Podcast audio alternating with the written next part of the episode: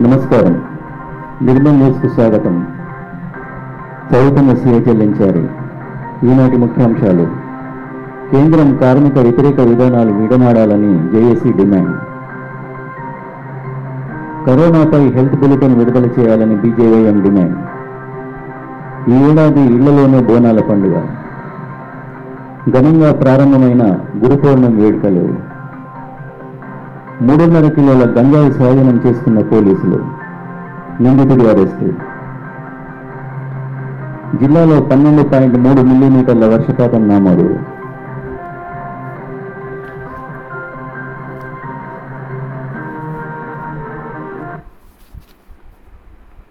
కేంద్ర ప్రభుత్వం కార్మిక వ్యతిరేక విధానాలు విడనాడాలని ఐఎఫ్టియు రాష్ట్ర కార్యదర్శి కె రాజన్న డిమాండ్ చేశారు.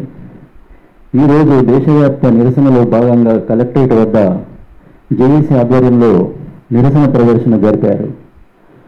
ఐఎఫ్టియు ఏఐటియు సిఐటియు నాయకులు పాల్గొన్నారు. కరోనా సమయంలో కార్మికుల శ్రేయస్సు పట్టించుకోకుండా చట్టాలు సవరించడాన్ని వారు తప్పుపట్టారు. విదేశీ పెట్టుబడులు రక్షణ రంగంలో ప్రైవేటు పెట్టుబడులు నిషేధించాలని డిమాండ్ చేశారు.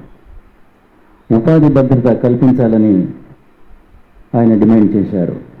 కరోనాను ఆరోగ్యశ్రీలో చేర్చాలని రాజన్న కోరారు.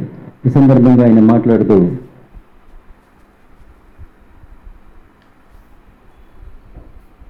చేయడానికి కేంద్ర ప్రభుత్వము అనేక సంక్షేమాలు పెట్టినప్పటికీ ఇవాళ మోదీ గారు లక్ష ఇరవై కోట్ల బడ్జెట్ ప్రవేశపెట్టింది.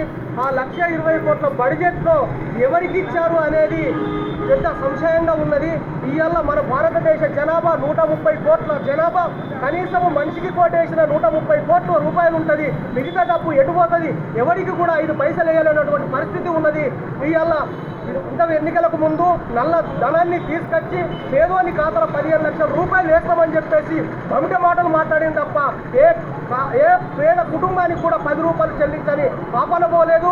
ఇవాళ కరోనాలో అనేక మంది కార్మికులు ఇబ్బందులు ఎదుర్కొంటా ఉన్నారు. మేము ఆ రోడ్ల మీద అనేక మంది బాటసారులు నడిచిపోతూ ఉంటే కనీసం అన్నం పెట్టినటువంటి స్థితిలో నేడు భారతదేశం ఉన్నది.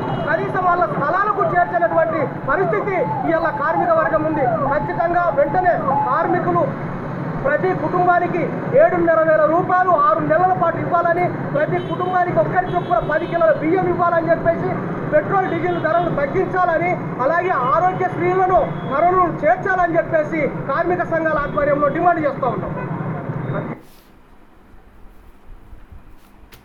ఈ కార్యక్రమంలో రామ్ లక్ష్మణ్ జిఎస్ నారాయణ శ్రీనివాసాచారి శంకర్ దాదిమియా లక్ష్మి గఫార్ వెస్లీ పాల్గొన్నారు.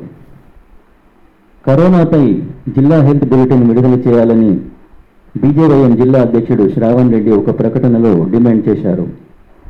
వైరస్ బారిన పడిన వారికి ఐసోలేషన్ తరలించాలని చికిత్స చేయించాలని కోరారు.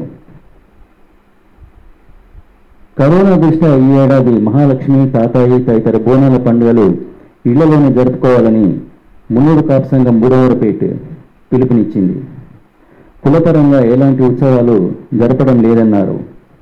సాంప్రదాయం ప్రకారం తగు రీతిలో పూజలు నిర్వహిస్తామని తెలిపారు. మామడలో సిసిఎస్ పోలీసులు మూడున్నర కిలోల గంజాయి పులిమడుగు గ్రామంలో పట్టుకున్నట్టు సిఐ జీవన్ రెడ్డి తెలిపారు.